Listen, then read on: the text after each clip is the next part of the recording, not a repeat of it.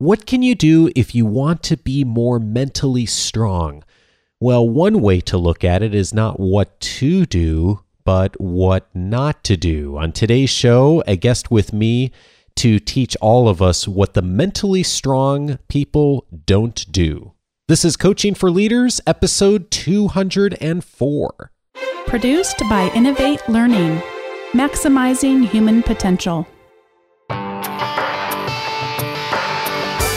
Greetings to you from Orange County, California. This is Coaching for Leaders, and I'm your host, Dave Stachowiak. Yes, you can lead, and this weekly show at the intersection of business and education will give you the tools and resources to do exactly that. And I'm glad that you tuned in today because this week's show, I have a guest with us that is going to provide the kind of perspective that I know will be really helpful to us on a practical level of what we can do to be mentally strong, and not only what we can do, but also what we shouldn't do. And I'm really thrilled to welcome Amy Morin to the show. Amy is a licensed clinical social worker, a psychotherapist, and she is the author of the book 13 Things Mentally Strong People Don't Do. She dealt with a lot of personal tragedy in her life in a short period of time. And she realized that having good habits wasn't enough. She also had to get rid of the bad habits. So in 2013, she wrote the list and posted it online called 13 Things Mentally Strong People Don't Do. And it went viral and was read and shared by millions of people in a matter of days. In fact, some of you may have seen that online. Amy, that must have been a really interesting experience to post something online and then all of a sudden have millions of people reading what you wrote. It was. It was really surreal. I posted it and then within hours, you know, websites were getting bogged down because of all the traffic. And then about three days after I posted it, Forbes contacted me and said, "Oh, you know, we reprinted your list on our site," and then very quickly went viral on their site as well and had millions of views within days there. And so it was really incredible to watch it get passed around on Twitter and on social media. And friends were contacting me saying, "That's who just shared it," and it would be some celebrity or politician or something. So it was fascinating to watch how quickly things can spread now in our digital age. It really is, and I, I when I first saw the list uh, just a few days ago, actually, I, I was really captivated by the power of the list, but also the simplicity of it. And I think that's one of the reasons that it did get so much attention online. And and we're going to get into uh, some of the things that you talk about that that strong people, mentally strong people, don't do.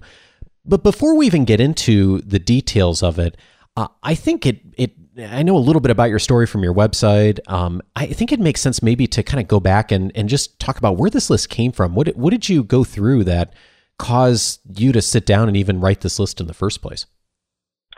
Yeah, it was really a, uh, something I'd learned over the years, and to fully understand it, you have to go back in time a little bit. When I was 23, I sort of thought, okay, I've got this incredible jump start on success in life. I'd graduated from college, got my first big job as a therapist, bought a house, got married, and I thought this is going to be great. And then the rug was pulled out from under me all of a sudden one day when my mother passed away suddenly from a brain aneurysm. And that was the first major loss I'd had in my life and I had to figure out, okay, how do I how do I get through this? And it occurred to me, okay, I need to apply all the same skills I teach my therapy clients to my own life while I go through this grieving process. So I worked as hard as I could to develop all these good habits and about three years after she passed away, um, my 26 year old husband passed away suddenly from a heart attack. And then I found myself thinking, now what do I do? I'm a 26 year old widow. I don't have my mother and I don't have my husband. And I'm down to one income. I have to go to work as a therapist every day. And so I took as much time off from work as I could, but I couldn't stay out of work forever. And it was during that really dark period in my life that I started to figure out sometimes it's not enough to have good habits. It only takes one or two bad habits to hold you back. And so I worked on getting rid of the little nagging bad habits that could also really hold me back. And and I always had hope that someday life would get better. And I have to say it did. I got remarried a few years later and sold the house I had been living in with my first husband. We moved to a new area, started a new job, and I thought, okay, this is my fresh start in life. But just about at the same time I breathed that sigh of relief, my father in law was diagnosed with terminal cancer. And it was then that I started thinking, you know, I can't deal with this, and why do I always have to lose my loved ones, and this isn't fair. And but I knew that, you know, thinking that way wasn't going to be good for me. It wasn't going to be helpful. So it was then that I wrote my list of the 13 things mentally strong people don't do. And it was really a list for myself as a reminder of, hey, don't do these things if you want to face your circumstances with as much strength as you're going to need. And I posted it to the web thinking, eh, maybe it'll help somebody else. I had no idea it would go viral, of course. and so it was this really surreal experience because millions of people were reading my article, but very few people knew why I wrote it. Mm. And so a few days after writing it, I was on Fox News talking about mental strength, but nobody knew what was going on in my personal life. And within about two weeks of when I wrote that list, my father in law passed away. And so I was really glad that I had that list for me because it was really intended for me. I certainly never intended to create an article that would go viral, never imagined I'd eventually write a book. I'm grateful those things happened, but ultimately I needed that list. I am really um, thanks for sharing your story. My goodness, what a I mean, I'm, I'm really it's it's so it's hard to for me to imagine how at the, at one hand on on a professional level you have all this amazing things happening as far as this this wonderful work you've produced going viral online and thousands and thousands of people contacting you and talking with you about it. And at the same time dealing with a huge loss at the at literally the exact same time within a matter of weeks um, that must have been a really hard thing to navigate. It really was, and you know, and again, when I would go on, I haven't, I don't like to watch the interviews that I did on TV after those because people would ask me, you know, how'd you come up with this list? And I didn't want to open the floodgates on national TV. It was four days after my father-in-law passed away that Forbes interviewed me on camera and were asking me lots of questions. And fortunately, they were um, very kind to me. They knew the real story, but I had said I can't talk about it on camera. I'm not in any shape to do that. And so we just talked about my experience as a therapist and how I had developed it over the years. And we didn't mention what was going on in my personal life. And so for a while, I felt like I had this big secret. and I would do all these interviews and talk to all these people about this big viral article. And so then when a literary agent called me and said, You should really write a book, I said, I got to tell you something. And I told her the story, and I said, but I don't know if I want to share that with the world. But I'm glad that I chose to. I think that's helped make the article make a lot more sense when people understand the backstory and where it really came from. Well, I am so glad that you did, and we're going to get into a few of these here in just a moment. And uh, it's interesting to me that as I've come across people who have produced things for the world that are really good things, it, it's interesting how often those things are things that were um, that that person trying to do something that would be speaking to them first. Uh, I, I know I just had a I just had a client uh, this morning who was talking about an article I had written and how it was helpful to her and and I was thinking like man I was talking to myself in that article more so than anyone else. So I'm, I'm really glad you started with that and I, I think that that's a, an encouragement to to many of us out there who do have things that would be of value to share to the world. Um, let's tackle a few of these. Now that we've we've talked about the power to list let's actually get into it and and look at these. We won't have a chance to look at all 13 but I um, you and I have selected four or five here that I think would be really helpful for leaders in our audience to consider. And the first one is that the principle that um, people who are mentally strong they don't give away their power. Tell me more about what that means. Yeah, what that one really means is it's about giving away your personal power. So sometimes people will say things like, I have to work late. Well, in reality, there's consequences if you don't work late. Maybe your boss will get upset with you or your job might be in jeopardy, but it's still a choice. And similarly, somebody will say, you know, my coworker drives me crazy. Well, it's really up to you how you react to your coworker. And so while other people can influence you, they can't make you feel anything. And so part of taking back your power is just recognizing that what you choose to do from the time you get up in the morning until the time you go to bed is a choice. And just changing the language that you use can really help you reframe how you look at things and to remind yourself, okay, I don't have to do this. I'm going to choose to do it, but it's a choice. Or I'm not going to let somebody else ruin my whole day just because they're in a bad mood. and it and it can really change your whole outlook on how you decide to approach your day and how you spend your time and who you're going to spend it with and you recognize okay i don't have to do a lot of these things that i keep telling myself i'm forced to do Amy, I can see how that is such a powerful way to approach the world and just your own mental chatter that's going on in your mind on a daily basis. Um, and, and, I also think for a lot of us, like our society makes that hard to do. When you're working with your clients and trying to help them to to to hang on to their power and change their language around that, what do you find is helpful to people? You know, just figuring out okay, what sort of boundaries can I set in my life, and to set emotional or physical boundaries is really scary for a lot of people because they don't they're like you know i don't want my mother-in-law to be mad at me so i let her come over and stay for four hours every evening. And so to figure out okay if you tell her no she can't do that yeah she might be mad at you but that's okay. And for people who aren't used to that that's really scary but sometimes it's just looking at the people who infringe on your time or the people that tend to bring out the worst in you and to say, what can I do so that I don't keep doing those things anymore? And sometimes it's just a matter of acknowledging it and then coming up with a plan of how am I going to move forward now so that I don't allow that to keep happening or that I don't view myself as a victim of other people's moods or circumstances, but really, how do I want to spend my day and how do I want to spend my time? One of the other things you say about mentally strong people is they don't they don't resent other people's success. I it strikes me that that is something that's a real obstacle for a lot of people. Um, tell me more about that.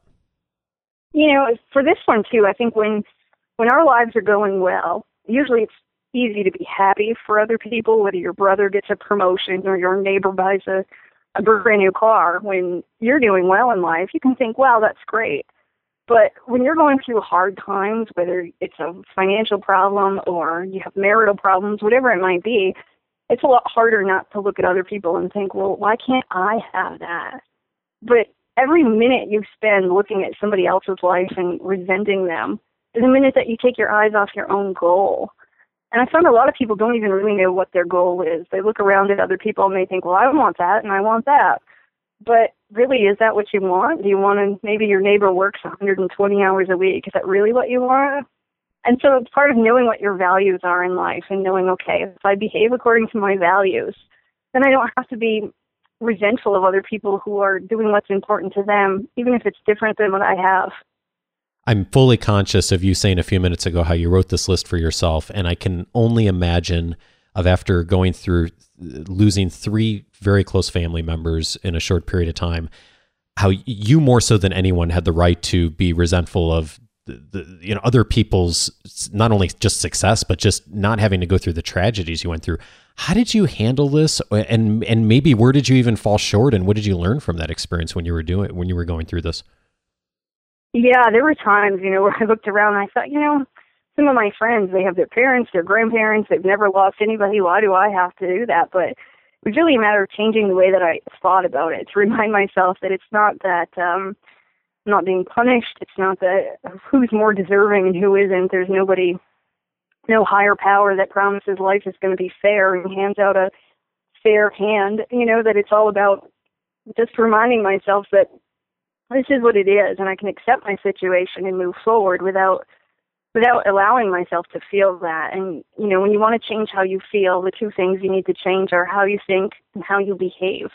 So if I spent all my time just sitting and thinking about how unfair it was, I'd feel worse. So I really had to remind myself that I couldn't do that. I had to get out and instead of feeling bad about what I didn't have, to celebrate what I did have. And one of the things that uh, I think was one of the most helpful things as I was going through all of this was when my um, husband's 20 should have been his 27th birthday. As we were approaching that, I had said to my mother-in-law, "What do you want to do that day?" Because I couldn't imagine sitting at home and staring at the wall all day. But I also thought I'm not going to be in good enough shape to go to work. Mm-hmm. And she said, "Well, what do you think about skydiving?" And you know, a woman who was in her mid 50s and never jumped out of an airplane. And I was like, "Huh, sounds like a great idea." And you know, since then we've turned it on this whole family adventure where we swim with sharks and take flying trapeze lessons, and we do all this stuff on his birthday every year, just to sort of say, let's honor his memory and be happy for what we had, rather than be angry and bitter that he's not here still. And it's turned it into a day that we look forward to, rather than a day that we you know, dread and get angry about. And it's been, I think, one of the most helpful things through all of this because anybody who's lost somebody knows that birthdays and holidays and anniversaries, those can be the hardest time. But when you really say, okay, I'm going to make a conscious choice to do something so that I don't end up feeling all those terrible feelings, then it can really help you move forward. Wow. I love it. I love it. You say also that the mentally strong don't give up after the first failure. And uh, boy, we do see a lot of people who give up after the first failure, both of us in our clientele, I'm sure. Yeah, that can be one of those things where when people fail, then they tend to develop these beliefs about themselves. If I fail at business, it means I wasn't meant to be an entrepreneur. Or you know, if my first attempt to lose weight doesn't work, then there's no way I can ever lose weight in the future. And so for many people, it's about getting over that fear of failure. And I once worked with this man who was probably about 150 pounds overweight, and his doctor referred him to me because he was really taking no initiative to lose weight, even though he was a fairly young guy. And he and I talked for a few weeks about, you know, healthy habits and weight loss and that sort of thing. And he said to me, Well, I can lose weight. I've done it before. I could do it again if I wanted to. I said, well, what do you mean? you know, you lost weight before. And he said, well, I lost over a hundred pounds. He said, but I gained it all back, obviously, and then some. And he said, you know, the worst thing was when I started losing weight, people would walk up to me with this look of pride in their eyes, like, wow, you look great. He said, but then when I started to gain it back, they looked at me like they were disgusted. And he said, so I don't ever want to go through that again, that people are going to know that I've failed. It's one thing when you, you know, fail at at your business or you have a problem with money, the whole world doesn't know. But when you fail at losing weight, he said, everybody knows. And it was clear to me that until we got over his fear of failure, anything else we did wasn't going to be effective. And I think a lot of us do that in our own lives too, where we just, that fear of failure keeps us from really trying our best when it comes to either our business life or our personal life that we just are so afraid if this doesn't go well, then it means I'm a failure that it really holds us back. And this is one of those areas too that I think society and organizations have really influenced a lot of us in our thinking on this is that there's not a there's no room for error and you can't fail in your role or position or with this client or there's no opportunity to learn. And it is it's sad how many of us me included have that fear there in so many places. And yet um it, and I'm sure you've seen these too, Amy. You see articles online, especially from some of the top entrepreneurs, of how they view failure as information or a data point, not as not as failure itself, and how even advocating for failing more to get more information and more data about what works and what doesn't work and failing faster and how that's such a, a, a necessary part of the learning process and of business and of being successful and to the extent that they're looking for opportunities to, to learn more and even to fail in some cases. And I, I think it's interesting how so many successful people successful organizations have had many many failures under their belt before they ever made it big that's just it it's a different mindset to be able to say okay i'm I can eventually get to success, but in order to get there, I'm going to fail repeatedly, but that I can use that as a learning opportunity instead of the end of the road. And I think when people make that mental shift, it really changes their behavior and that they're able to go full force and, and really say, okay, I'm committed to this. Because when you're not afraid of failure, your behavior is going to be such that you can be more bold and courageous and, and take those steps that you need to to find success. I'm guessing that when you're working with people, totally eliminating the fear of failure is is a really hard high bar to clear. Um, what is it that you found that maybe maybe people still have the fear, but gets them over the top to be a little bit more courageous and actually to take action? When when you think of the people you've worked with who have been able to clear that bar and actually have the courage outweigh the fear, what is it they've done? Is it a, is it a practice of thinking? Is it uh, is it is it just taking action? What works? Yeah, you know, sometimes it's a matter of figuring out, well, what happens if you are a failure? And for some people, it's, well, that my, um, my friends and family will think less of me. And so sometimes we do some behavioral experiments. Well, let's see, if you fail at something small, you know, do they really judge you? Do they really walk out of your life? And to be able to look at it that way. And for other people, it's well, if I fail, then it means I'll never be successful. So then we start talking about, well, if you, you know, when have you failed in your life, and then what happened? Have you had any positive experiences with failure? And just like fear, no matter whether you're afraid of snakes, like I am, or you're afraid of flying in an airplane, we know exposure therapy is the best way to get over it. So for some people, it's just taking small baby steps towards their goal and knowing that, yeah, there is a chance that you'll fail, but if you do, it's okay. And then to when they do fall down, to then get get back up and know that you can still move forward. And when they see that that's not the end of the world, it gives them more confidence. Okay, if I can handle these smaller failures, then I can handle a medium-sized failure, and it won't be as disastrous as, or as catastrophic as I might imagine. Well, and speaking of failure and success, I you know, we have a lot of people in the community, the coaching for leaders community that have had career success. They're on the path of doing great things in their organizations. And I think that there's the tendency to fall trap on this, this next point that you say mentally strong people um, don't do is they don't feel that the world owes them anything. And I, I, I think uh, I know I've fallen into this trap on things that a lot of times when you've had success in something, you start to feel like you you're deserving of it or you're owed that success by the world or the people around you. Um, tell me more about that. Why does that get people into trouble? Yeah, that one can get us into trouble a few different ways. Like you mentioned, when we think, okay, I'm great um, at doing A, B, and C, so then X, Y, and Z should go well too. And sometimes it's a matter of this sort of sense of justice or fairness. I'll have some people say to me, well, you know, you deserve to have that article go viral because you went through so much bad stuff in life.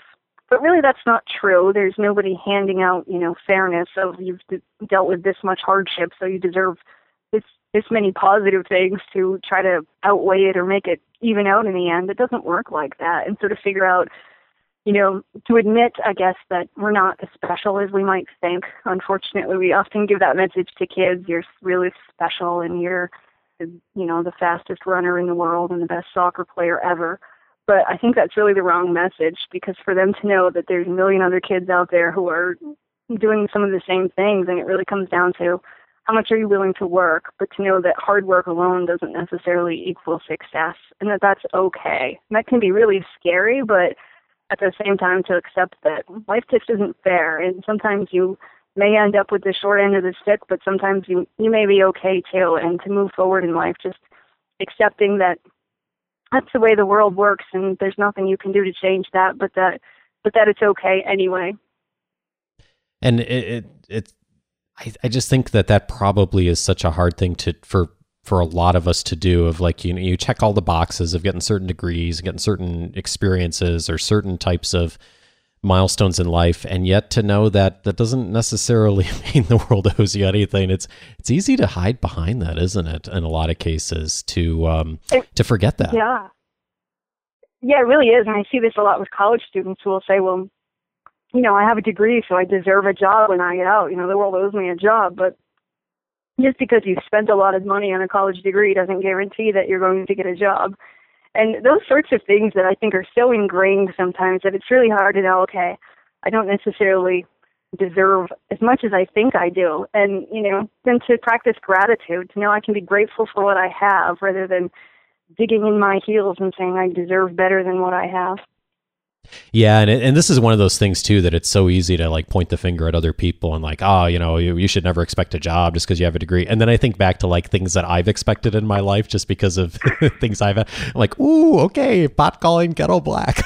so right, exactly. and, and I, I would really encourage all of us who are are listening to this conversation to think like, okay, maybe that's not your thing, but it's what is the thing that maybe you have the expectation around that isn't necessarily the thing that um, that the world owes to you, and and I know I've, I've got a few to work on myself. Um, speaking of uh, speaking of working on these, so the thirteenth one on your list is they don't ex- the the people who are mentally strong don't expect immediate results. Why is that such an important principle?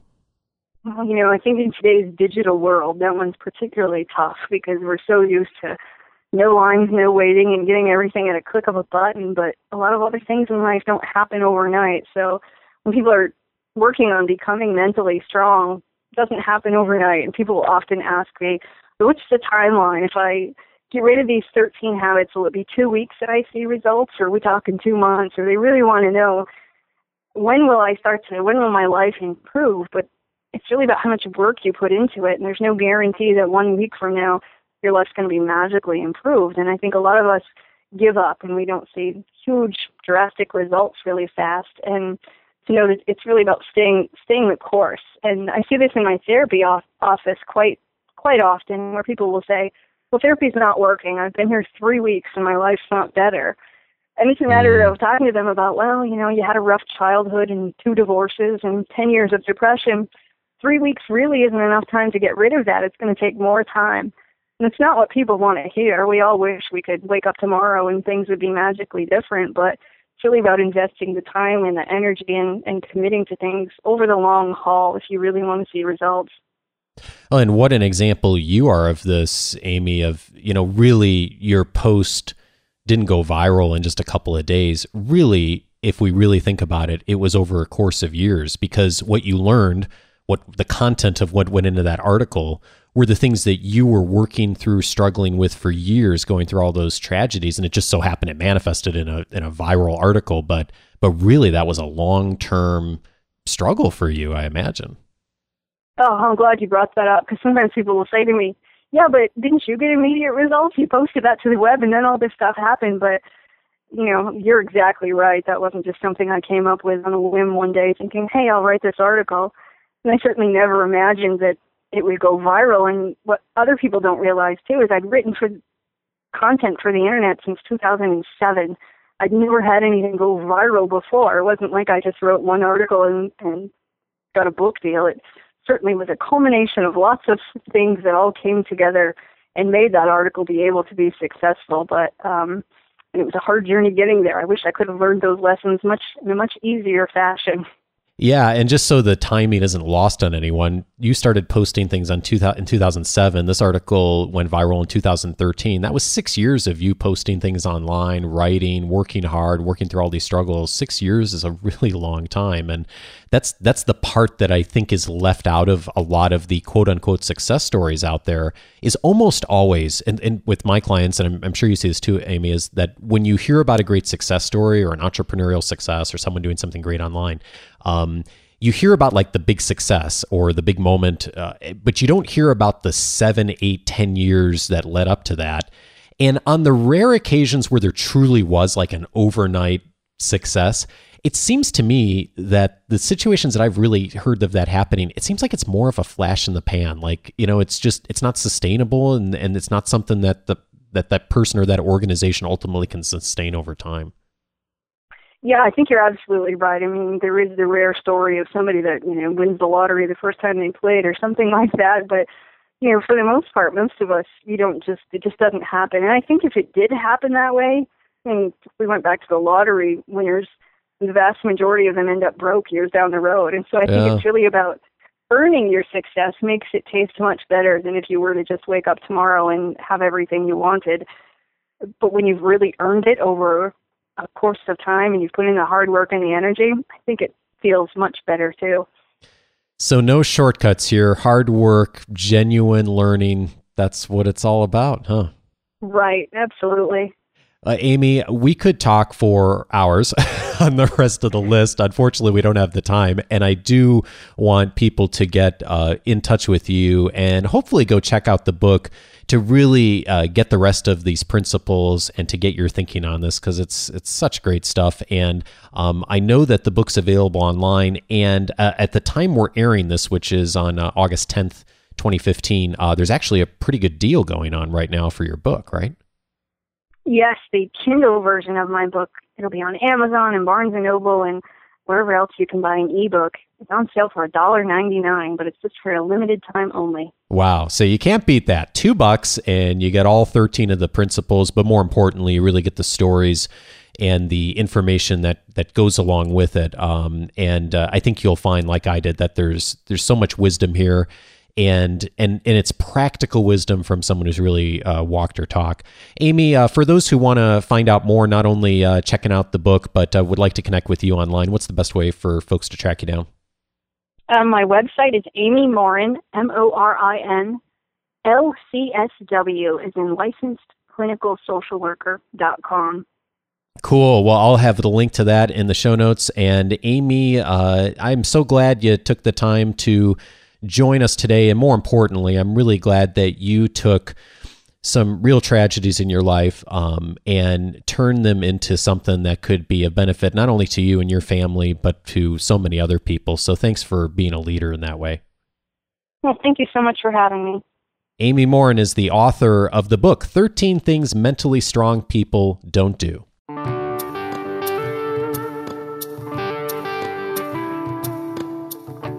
So here's a do-it-yourself personal development plan if you're looking for one is go grab the book, 2 bucks, and take the 13 principles, focus on one per week.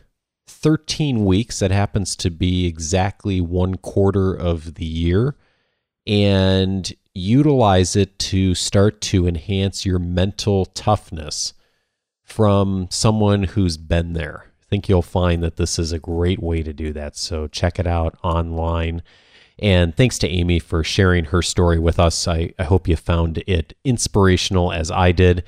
And just as importantly, that it gave you something, at least one thing that you can take and put into your practice this week that will help you to check yourself and engage in being more mentally tough in your own workplace and in your own personal life and those things will help you to be more effective as a leader in whatever environment you're leading in.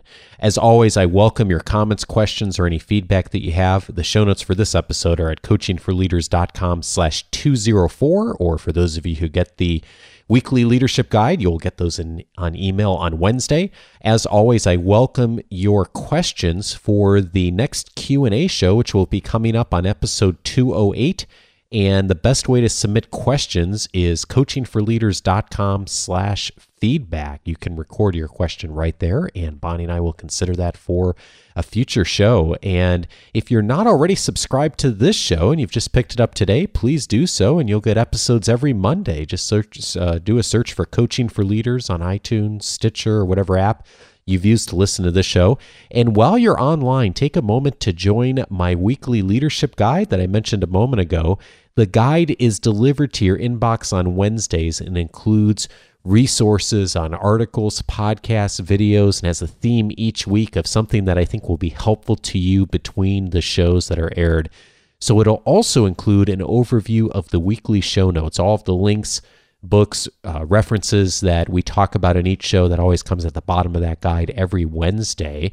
And of course, when you join that weekly leadership guide, you'll get access to my reader's guide that lists the 10 leadership books that will help you get better results from others. So if you want to further that personal development plan, that's a great list to start from, too. It's an 11 page reader's guide and 9 minute video I've produced highlighting the content of those books. And those are great places for you to start on your leadership development journey. You can get access to all of that at coachingforleaders.com slash subscribe. Thanks as always for joining me for this week's show. Thanks again to Amy, and I look forward to speaking with you again next Monday. Have a great week and take care.